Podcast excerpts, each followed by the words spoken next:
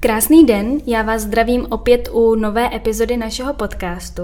Každých čtrnáct dní si do rozhovoru zvu různé osobnosti ze světa medicíny a zdravého životního stylu. Mým dnešním hostem je epidemiolog, profesor Petr Pazděra. Dobrý den, pane profesore, vítejte v našem podcastu. Příjemné ráno. Mě by zajímalo hnedka na úvod, proč jste si vybral obor epidemiologie? Je to obor preventivní a v té oblasti infekční epidemiologie je tady velmi úzké sepětí, zejména s infektologií, vakcinologií, mikrobiologií mm-hmm. a obecně s mnoha dalšími obory. A navíc ten obor se neustále bouřlivě vyvíjí. Dá se říct, že každý den se objevují celosvětové nové podněty, které dříve nebo později se mohou projevit i v České republice. No tak během posledních let se váš obor stal dost populárním. Ano, vím, co myslíte, narážíte nepochybně na covid devatenáct, předtím to byla Ebola, dneska zase třeba se mluví o opičích neštovicích. Je tady jedna věc, která je všemi mrzutá. Na jedné straně ta popularita oboru roste, na druhé straně bohužel málo lékařů do tohoto oboru zamíří. No, ale těch takových těch rádových epidemiologů máme v České republice asi hodně. Dneska je každý tady epidemiolog, každý se vyjadřuje. Já si myslím, že tady proběhly kalkulace, že máme zhruba kolem deset milionů epidemiologů, takže určitě jsme stát z tohoto hlediska špičkový. Nepochybně. No, než se vrhneme na hlavní téma našeho podcastu, který se zaměří na klíšťovou encefalitidu, já bych se ráda zastavila u problematiky právě covidu. Mě by zajímalo, když se na to podíváte třeba takhle zpětně, kde vidíte ty největší chyby, kterých jsme se jako Česká republika dopustila během té pandemie? No, tak to je velmi těžká otázka. Obávám se, že o tom bychom se mohli bavit asi podstatně delší dobu. Já tady vidím za asi největší problém, že z covid devatenáct se stalo velmi silné politikum a že v určitých fázích nebyly brány na zřetel hlasy odborníků. Mm-hmm. A tím si myslím, že bychom si ušetřili řadu postupů, které končily ve slepé uličce. Možná, že i ten počet obětí souvisejících s touto epidemií by byl u nás menší. Já říkám, je to velmi široké téma, ale myslím si, že je třeba tady hlavně zdůraznit, že v současnosti asi je to největší chybou, že si myslíme, že pandemie covid devatenáct už skončila. Ona neskončila, stále se infikují v České republice, každý den desítky lidí, stále jsou další lidé nově hospitalizováni a když se na to díváme z celosvětového hlediska, tak bohužel ta infekce úplně nezmizela a lze velmi reálně předpokládat, že na podzim budeme tento problém řešit znovu v plné síle. Já jsem se vás na to právě chtěla zeptat, jak to vidíte, jestli na podzim to opět udeří. A... Tady nikdo na světě není schopen udělat nějakou seriózní predikci, hmm. protože ten původce se zachoval během těch dvou a půl let už několikrát velmi nečekaně. Hmm. Takže buďme radši připraveni na to horší, když to bude lepší, budeme příjemně překvapeni. Určitě. No, nedávno se zrušilo nošení respirátorů úplně všude, i v nemocnicích. Jaký je na to váš názor z pohledu epidemiologa? Tady jde o to, že víceméně už v únoru bylo naznačeno z centra, že pandemie nebo epidemie covid devatenáct u nás končí kolem Velikonoc a bez ohledu na tu skutečnou epidemiologickou situaci se začala postupně rozvolňovat nejrůznější opatření. A i když se ta opatření velmi dlouho držela v úzovkách zuby nehty, alespoň ve zdravotnických zařízeních a v zařízeních sociální péče, tak dnes už žijeme vlastně několik týdnů i bez těchto opatření. Je těžké tady jednoznačně říct, co by se dělo, kdyby ještě třeba se v těchto zařízeních ty respirátory nosily. Možná zase, že by bylo něco méně infikovaných, ale obecně pro veřejnost by nadále mělo platit, že bychom nadále se měli vyvarovat kontaktu s lidmi, kteří mají nějaké potíže související s onemocněním dýchacích cest.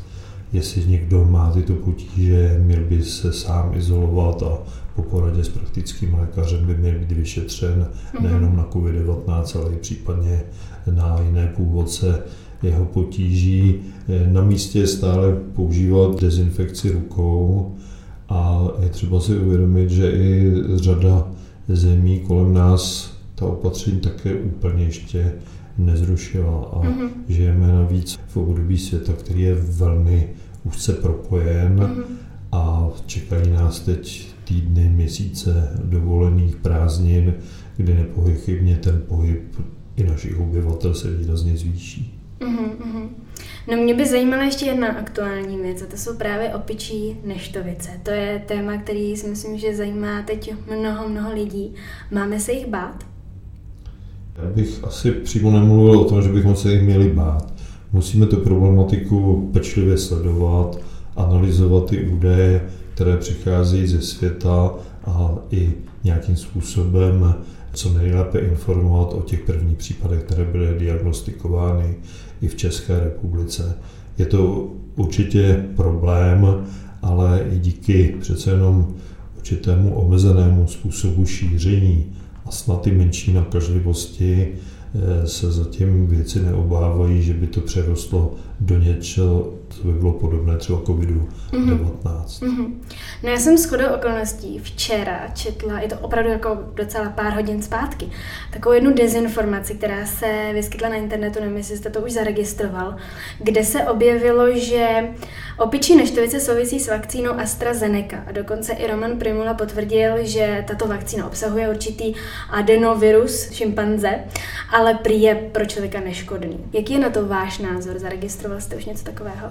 Tak já bych se vůbec neodvážil to spojovat s nějakou vakcínou. Hmm. Tady jde o to, že pravděpodobně ten virus, který se dlouhodobě vyskytuje a cirkuluje v Africe, v populaci zvířat, hmm. nějakým způsobem zmutoval a došlo k nákaze člověka. Mm-hmm. A za určitých podmínek mohl se tady objevit i v ozovkách super šířitel, super přenašeč, který byl v kontaktu, v tom nejtěsnějším kontaktu s lidmi, kteří byli nějakým způsobem oslabeni nebo exponováni ve větší míře, než bylo pro jejich imunitní systém akceptovatelné a došlo k přenosu nákazy. Jestliže budeme schopni tyto první případy mezi lidmi nějakým způsobem včas podchytit, izolovat, tak se nemusíme bát toho, že by se to nějak dramaticky šířilo. Mně jde o to, že se opět šíří ty dezinformace, zase očkování a kde jsou ty chyby a takhle. To asi s tím teda... Tomu se zabránit mm. nedá, že mm. se tady budou objevat nejrůznější teorie a těch bude přibývat, protože vzpomeneme si na různé ty dezinformace mm-hmm. týkající se nejenom původu koronaviru, mm-hmm. ale i různých vakcín, tak jak se objevovaly na celosvětovém trhu. Mm-hmm. No já jsem se také dočetla, že do devadesátých let minulého století se v Sovětském svazu docela uvažovalo nad tím, že by se právě vir opičích neštovic používal jako biologická zbraň. Já vím, že je to konspirační teorie, ale zajímal by mě váš názor, jestli to nějakým způsobem nemůže s tím souviset. Tak já bych tady nedával do souvislosti opičí neštovice a pravé neštovice. Je třeba tady připomenout, že pravé neštovice neboli variola byly eradikovány v roce devatenáct osmdesát. Mm-hmm. A potom Světová zdravotnická organizace rozhodla, že ty kultury toho viru, ze kterých by se teoreticky dalo připravit i ta biologická zbraň, by měly být pouze ve dvou laboratořích na světě. Mm-hmm. A vzhledem k tehdy ještě stále probíhající studené válce, tak bylo rozhodnuto, že jedna ta laboratoř bude na území tehdejšího Sovětského svazu a druhá na západě.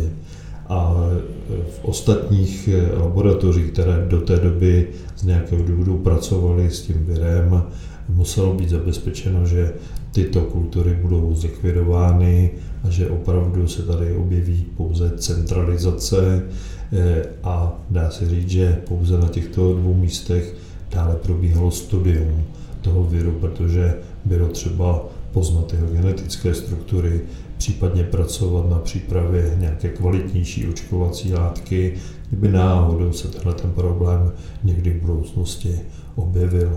A o té problematice zneužití mm. viru pravých neštovic jako biologické zbraně se mluvilo například i v souvislosti s válkou v Perském zálivu. Mm-hmm. Tehdy se vlastně poprvé oživila ta diskuse, zda minimálně armády by nebyly být znovu přeočkovány proti pravým neštovicím.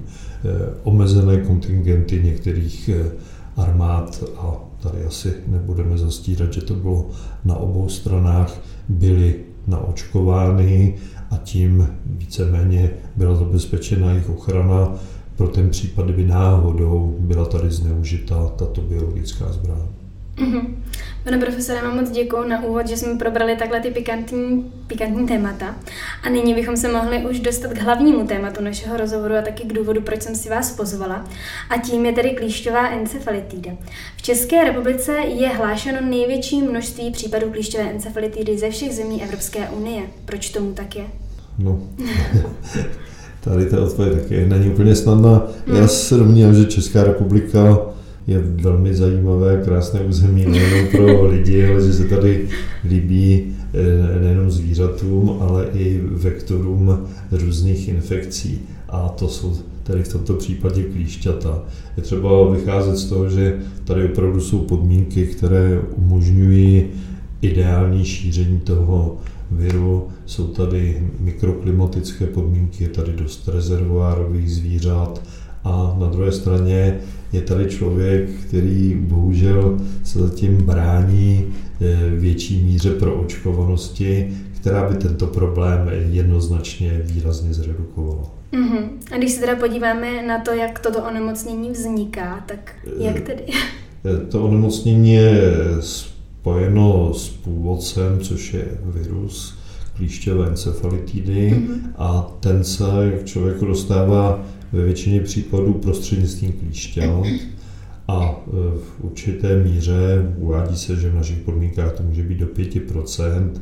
Je to v souvislosti s konzumací nepasteurovaného mléka, případně výrobků připravené z tohoto nepasteurovaného mléka. A to jsou vlastně ty dvě rozhodující cesty přenosu, které se uplatňují nejen v České republice, ale v dalších oblastech, kde je tato infekce rozšířena. A je třeba připomenout, že je to víceméně celý evropský kontinent, mm-hmm. a těch zemí je tady opravdu plno a samozřejmě klíšťová encefalitida se vyskytuje i třeba na Dálném východě. No a platí potom teda jako u boreliozy, že je nejlepší vyndat klíště co nejrychleji, protože se tím sníží třeba ta šance na ten přenos. Tady tohle to je velmi důležité. Mm-hmm. Na druhé straně je třeba si uvědomit, že ten vektor přenašeč klíště je poměrně malý. Pokud se přisajeme na částech těla, na které nevidíme, například na záda, tak víceméně nemáme možnost tohletu tento preventivní postup využít. Mm-hmm.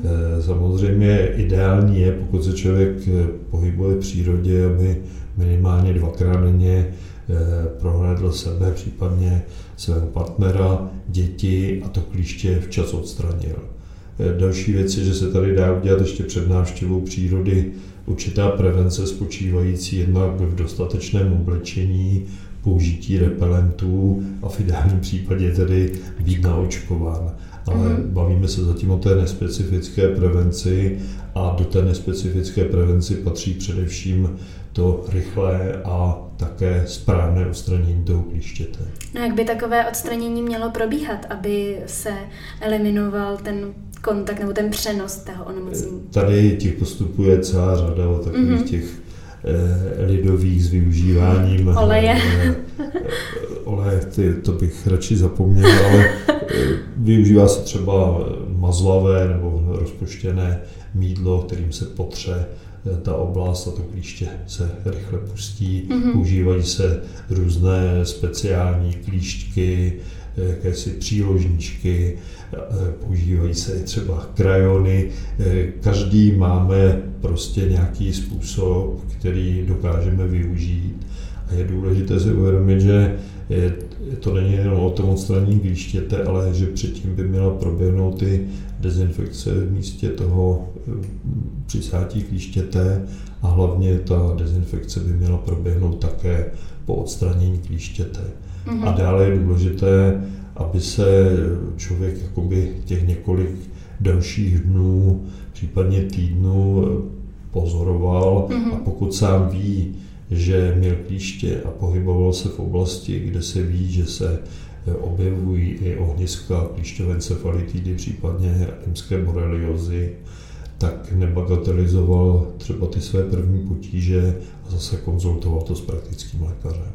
Mě by ještě zajímalo těm klíšťatům, jestli má vůbec smysl klíště odesílat na nějaké vyšetření. Já jsem o tom něco četla. Tak dá se vůbec zjistit, jestli to klíště je tedy nosičem onemocnění? Tady já bych varoval před tím odesíláním, protože co z toho vyplyne. My tady získáme údaj, že tam je nebo tam není ten původce, mm-hmm. ale nic to neříká z hlediska jeho přenosu na toho člověka a hlavně je to něco, co už se odehrává později. Mm-hmm. My bychom měli se opravdu soustředit spíš na tu prevenci. A je třeba také připomenout, že tato vyšetření samozřejmě neprovádí všechny laboratoře a ten člověk si to musí zaplatit. A já osobně si myslím, že je lépe si zaplatit očkování, než nějakým způsobem potom hradit přepravné do nějaké laboratoře, která mi podá nějaký výsledek. No, lidé si často klíšťovou encefalitidu zaměňují s boreliózou. Jaký je rozdíl v těchto onemocnění? Zcela zásadní. Klíšťová encefalitida je způsobena virem a limská borelioza je způsobena bakterií.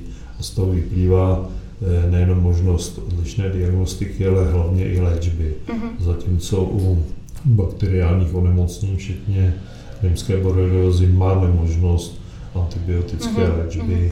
hned po objevení se těch prvních příznaků, tak u klíšťové encefalitidy žádná specifická léčba neexistuje. A další velké rozlišení je v tom, že zatímco proti limské borelioze není zatím dostupné jednoznačně úspěšné očkování, tak u klíšťové encefalitidy tu očkovací látku máme. A je to zase celkem logické, protože snaha vyvinout vakcínu proti virové infekci, kde není možnost léčby, vždycky bude rychlejší než u těch bakteriálních infekcí, kde nejenom ten vývoj vakcín je složitější, ale je tady ta druhá možnost a to je léčba. Mm-hmm. No vy jste tady naznačil, že by si člověk měl sledovat, měl by sledovat ty své prvotní příznaky, tak co jsou ty prvotní příznaky? Tak budeme se bavit už teď jenom asi o té klíšťové encefalitidě. Tady ta inkubační doba se uvádí většinou od sedmi do dvaceti osmi dnů. Mm-hmm. A ty první příznaky mohou připomínat trošku chřipku. Člověk se cítí malátn, unavený, může dojít ke stoupnutí teploty, může se objevit třeba i bolest hlavy, případně zvracení. Tohleto stádium trvá několik dnů až týden, většinou samo sebe spontánně zmizí, pak je ve většině případů zhruba týdenní interval mezi tou druhou fází a první fází a pak se objevují nejrůznější neurologické potíže. To jsou především zase ty bolesti hlavy, zvracení, objevují se parézy některých nervů a může tady docházet nejenom k akutním projevům, ale i chronickým následkům této infekce. Mm-hmm. Jaké jsou teda potom ty následky? Je vůbec onemocnění třeba smrtelné? To onemocnění ve výjimečných případech je smrtelné. Ta smrtnost se řádově pohybuje kolem jednoho procenta. Ale jsou tady obrovské rozdíly mezi postiženými, kteří jsou mladší, a mezi staršími. U těch mladších jsou ta úmrtí zcela výjimečná. Já pokud tady vzpomenu třeba situaci v Plzeňském kraji, kde dlouhodobě sledujeme všechny potvrzené případy klíšťové encefalitidy, tak nejmladšímu nemocnému, u kterého došlo potom k úmrtí, bylo šestnáct let. Problém je zejména u té starší části populace, kdy přibývá úmrtí zejména u šedesátiletých a starších a tam se už dostáváme k procentu kolem tří. Hmm, hmm. A když mám mít podezření, že mám tedy klíšťovou encefalitídu, kam bych měla zajít a potom jaká je diagnostika tohoto onemocnění? Tak po konzultaci s praktickým lékařem se asi většina těch postižených dostane na pracoviště infekce anebo neurologie. Mm-hmm. A samozřejmě při horším průběhu se může ten člověk dostat rovnou na nějakou jednotku intenzivní péči. V okamžiku, kdy má třeba poruchy s dechem, mm-hmm. ochrné, tak už je to potom problém léčby intenzivisty, nikoli na těch klasických standardních odděleních. A dá se tedy onemocnění vyléčit zcela? Úplně by byl pacient bez následků? Zase u drtivé většiny těch infikovaných to onemocnění může skončit hned tou první fází, mm-hmm. že nedojde ani k té druhé mm-hmm. fázi. A pokud dojde tady už postižení centrální nervové soustavy, tak zase tady budou velké rozdíly. U těch mladších to procento lidí, kteří si ponesou do dalších let, případně celoživotně nějaké následky, bude menší než u těch starších. A ty následky jsou zase v nejrůznějších oblastech postižení. Mohou to být následky týkající se našeho duševního zdraví, to znamená horší vštípivost, menší soustředění, neschopnost intenzivní práce, poruchy spánku a tak dále. A na druhé straně jsou tady určité ty fyzické projevy spočívající ve snížené mobilitě člověka a dlouhodobých následcích souvisejících s tímto. Mm-hmm. No vy jste už zpočátku a pořád apelujete na očkování. A jaká jsou tedy pravidla očkování? Tak tady je třeba se především pro to očkování rozhodnout a teoreticky ty očkovací látky, které jsou registrovány v České republice, se dají používat od věku jednoho roku. Není tady horní věková hranice a my se snažíme doporučovat to očkování právě vzhledem tomu závažnějšímu klinickému průběhu a těžším následkům i dospělým a také těm nejstarším. Mm-hmm. A pokud se někdo rozhodne pro to očkování, tak s ním může začít kdykoliv během roku. Mm-hmm. Není úplně pravda, že je nutné to očkování ukončit na jaře. Tady vzhledem k tomu, že opravdu ten výskyt klíšťové encefalitidy je u nás prakticky už dneska celoroční, nebo zhruba v těch devíti měsících, mm-hmm. tak čím dříve se začneme očkovat, tím lépe. A měli bychom absolvovat minimálně ty tři dávky toho základního očkování, aby vznikla nějaká základní dlouhodobá imunita. A mm-hmm. pak, o čem prostě ještě budeme mluvit samostatně, jsou různá očkovací schémata, která je třeba dodržovat a nám opravdu jednoznačně vychází, že pokud někdo onemocněl po očkování, tak to bylo vesměs nedokončené očkování. No je potom teda ochrana po třech dávkách stoprocentní a celoživotní? V medicíně, v biologii není nikdy nic stoprocentního. Mm-hmm. Tady platí, že ty tři dávky poskytují velmi vysoké procento dlouhodobé ochrany, uvádí se přes devadesát procent, ale je třeba vycházet z toho, že opravdu lidé jsou různé, jak se říká, a každý má určitou imunitu, každý zareaguje trošinku jinak. A logicky jinak zareaguje mladší, jinak starší, jinak člověk, který má třeba i nějaká další závažná onemocnění, zejména pokud je při nich postižena obranyschopnost. Z toho tedy vyplývá, že ani po absolvování toho očkování by člověk neměl ztrácet ze zřetele to, že každý kontakt s klíštětem může být nebezpečný nejenom z hlediska té klíšťové encefalitidy, ale z hlediska lymské boreliozy, případně dalších infekcí, respektive jejich původců, kteří jsou přenášeni klíšťaty. A je důležité si také uvědomit, že po tom základním očkování je nutné absolvovat i opakovaná přeočkování. A já tady říkám, že pokud vlastně se někdo rozhodne pro to očkování, nebo v dětském věku za něj rozhodnou rodiče, tak to očkování je víceméně činnost už potom celoživotní. Mělo by se opakovat ideálně v těch pětiletých intervalech a pokud člověk dosáhne určitého věku, pokud se udává šedesát nebo šedesát pět let, tak by se měl zase vrátit k tomu přeočkování po třech letech. Mm-hmm. No já si myslím, že by zajímalo také naše posluchače vedlejší účinky nežádoucí. Tady je třeba vycházet z toho, že každá vakcinace přináší určité procento nežádoucích účinků, mm-hmm. ale žádná vakcína není puštěna na trh, pokud by ty nežádoucí účinky převažovaly nad benefitem toho mm-hmm. očkování. Mm-hmm. A je třeba tady přiznat, že samozřejmě i po očkování proti klíšťové encefalitidě někdo může mít nějaké přechodné bolesti, zduření v místě v pichu, může mít přechodnou teplotu, omezí mu to případně fyzickou aktivitu zhruba na těch dvacet čtyři hodin, mm-hmm. ale je to určitě daleko menší zátěž pro ten organismus, než když vznikne ochrnutí a ten člověk se stává dlouhodobě imobilní, případně zemře. No tak ono, kdyby ty uh, nežádoucí účinky byly na dvacet čtyři hodin, tak to nikomu asi úplně nevadí, ale máte nějaké statistiky nebo výsledky třeba, co se týče dlouhodobých nežádoucích účinků? Nějaký, který by třeba vznikly později a...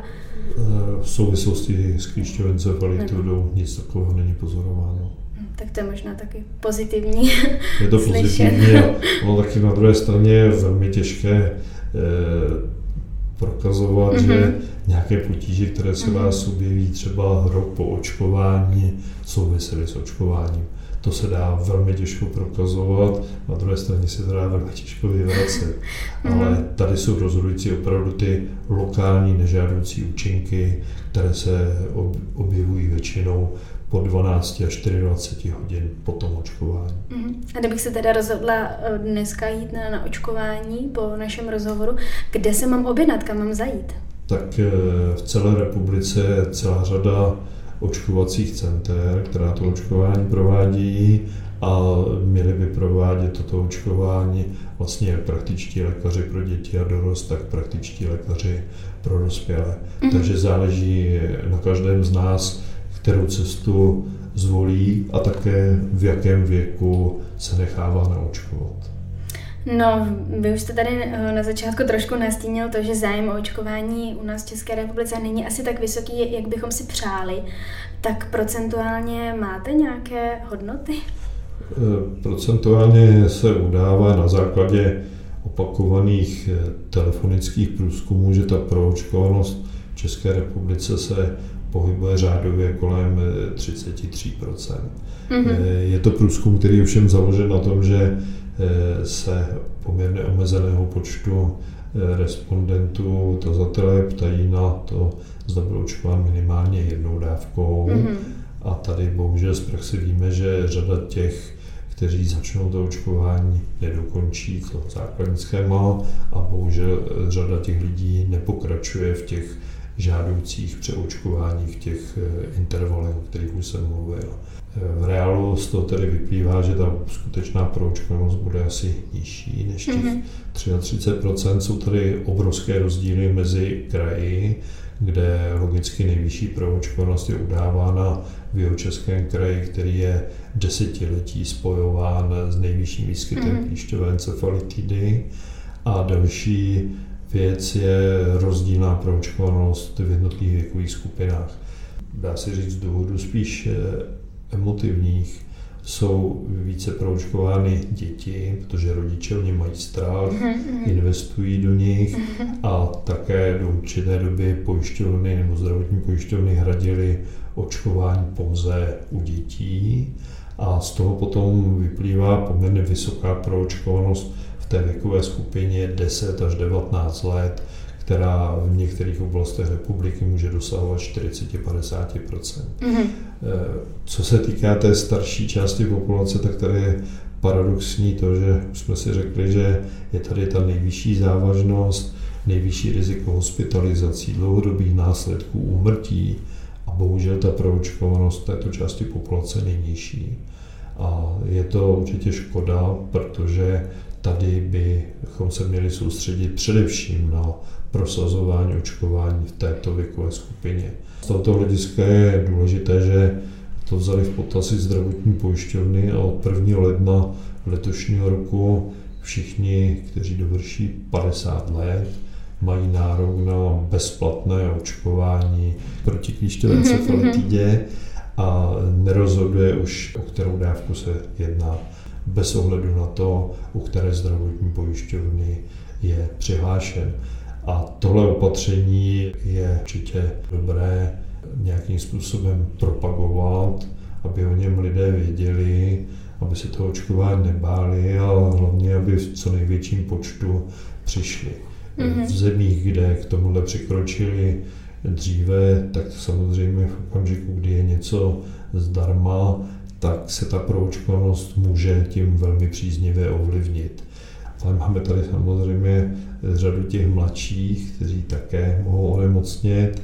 A tady je třeba připomínat, že tady je možnost, že většina zdravotních pojišťoven hradí toto očkování nebo přispívá na ně z různých preventivních balíčků. Mm-hmm. Takže i ta finanční zátěž nějakým způsobem se tím může snížit. Mm-hmm. A myslíte si, že u té starší populace je spíš problém v neinformovanosti nebo v určité lhostejnosti vůči péči, nějakou, nějaké extra péči navíc?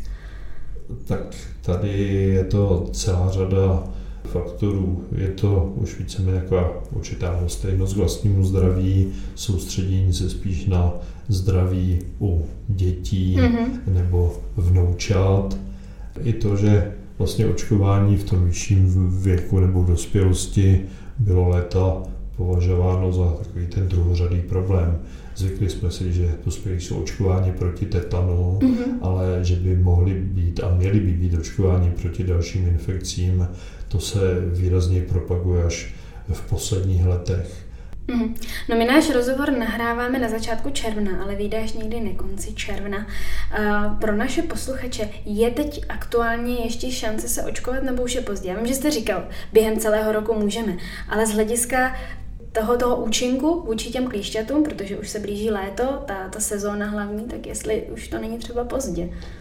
Nikdy není pozdě, abych mm. to opravdu neodkládal, jestli třeba i tento příspěvek přispěje k tomu, že někdo za začne uvažovat o tom mm-hmm. očkování, tak by neměl uvažovat dlouho, protože už třeba za měsíc může setkat s infikovaným klíštětem. Je třeba také připomenout, že kromě těch základních schémat existují ještě zrychlená schémata, mm-hmm. která právě jsou využívána pro ty, kteří se rozhodnou zahájit to očkování v době aktivity těch infikovaných klíšťat.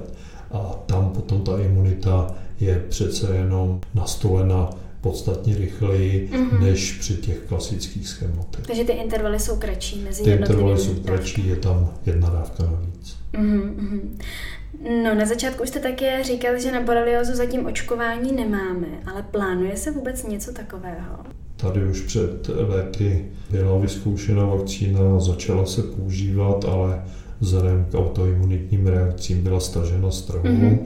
Potom asi řada posluchačů ví, že existují boreliové vakcíny, které se třeba využívají mimo jiné u psů a samozřejmě pracuje se na vývoji různých vakcín proti lymské borelioze. Dříve nebo později se určitě objeví na našem trhu a nebude se to už potom teda týkat jenom prevence tohoto onemocnění u zvířat, ale i lidí. No, já mám na vás, pane profesore, ještě takové poslední dvě otázky. Co děláte ve volném čase? Máme rodinu se zahradou. A mm, to tak to zabere hodně času. Že samo o sobě je velmi krásné hobby. No a jinak je to turistika. No a jsem mm. rád, že konečně jsme se dočkali vnoučete, tak věřím, mm. že bude přibývat chvíl, kdy trávit volné chvíle. No a blíží se tady léto, tak kam plánujete dovolenou na turistiku? Plánujete něco? Tak já jsem měl už krásné turistické zážitky na jaře, to je v nejbližší době. Mm-hmm. Plánuji lázeňský pobyt ve Františkových Lázních. Mm-hmm. No a pro mě takovou krásnou vizí lednová dovolená v Mexiku. No teda, tak to vám závidíme. To je teda hezký. Jste očkovaný proti všem uh, potenciálním chorobám? Které... Samozřejmě počínají klíšťové encefalitidou. Mm-hmm. To je vakcína proti klíšťové encefalitidě. Ano, ano. No, chtěl byste ještě něco zkázat na závěr našim posluchačům? Nějaký poselství třeba? Já si Očkovat myslím, se. že posluchači většinou mají vlastní rozum. Jenom bych chtěl připomenout, aby ani posluchači tohoto podcastu nedali na různé dezinformace, šíření nevědeckých informací a spolehali se na názory odborníků. Mm-hmm. A jestliže je propagováno očkování, a teď nemluvím jenom ohledně očkování proti klíšťové encefalitidě, tak věřte, že ti, kteří vám to radí, tak vám radí opravdu jenom to nejlepší. A většinou ti, kteří toto radí, jsou také sami očkováni, mm-hmm. takže vědí, jaké třeba se mohou být nežádoucí účinky, které si třeba prožili oni, a je třeba některým věcem opravdu věřit. Není možné všechno nějakým způsobem si prozkoumávat a dělat si mm-hmm. ověřování pomocí internetu, mm-hmm. protože řada problémů, které jsou teď zpětně diskutovány ohledně kovidu devatenáct, bylo to, že médií dostávali prostor i lékaři, kteří třeba neměli jednotné názory na očkování. Mm. A z toho i veřejnost získala pocit, že ten podíl lékařů, kteří nesouhlasí s očkováním, je poměrně vysoký. Mm. A z jednoho velmi zajímavého výzkumu se ukázalo, že tady je obrovský rozpor mezi tím skutečným počtem odmítačů očkování mezi zdravotníky a mezi tou realitou. Ta realita mluví úplně o něčem jiném. Zdravotníci sami o sobě byli očkováni ve více než devadesát procent. Mm. A jestliže mezi nimi jsou lidé, kteří nebyli očkováni, tak buď k tomu mohli mít sami nějaké závažné důvody, a jenom opravdu velmi malé procento zdravotníků je současně odpůrci očkování. Pane profesore, já bych vám moc chtěla poděkovat za rozhovor, že jste přijal pozvání a podělil se s námi především o, té, o ty odborné informace a šířil osvětu ohledně klíšťové encefalitidy. Přeji vám mnoho úspěchů, mějte se hezky a nashledanou. Já vám děkuji za příjemné provedení tímto pořadem a těším se někdy nashledanou. Nashledanou. Hezky.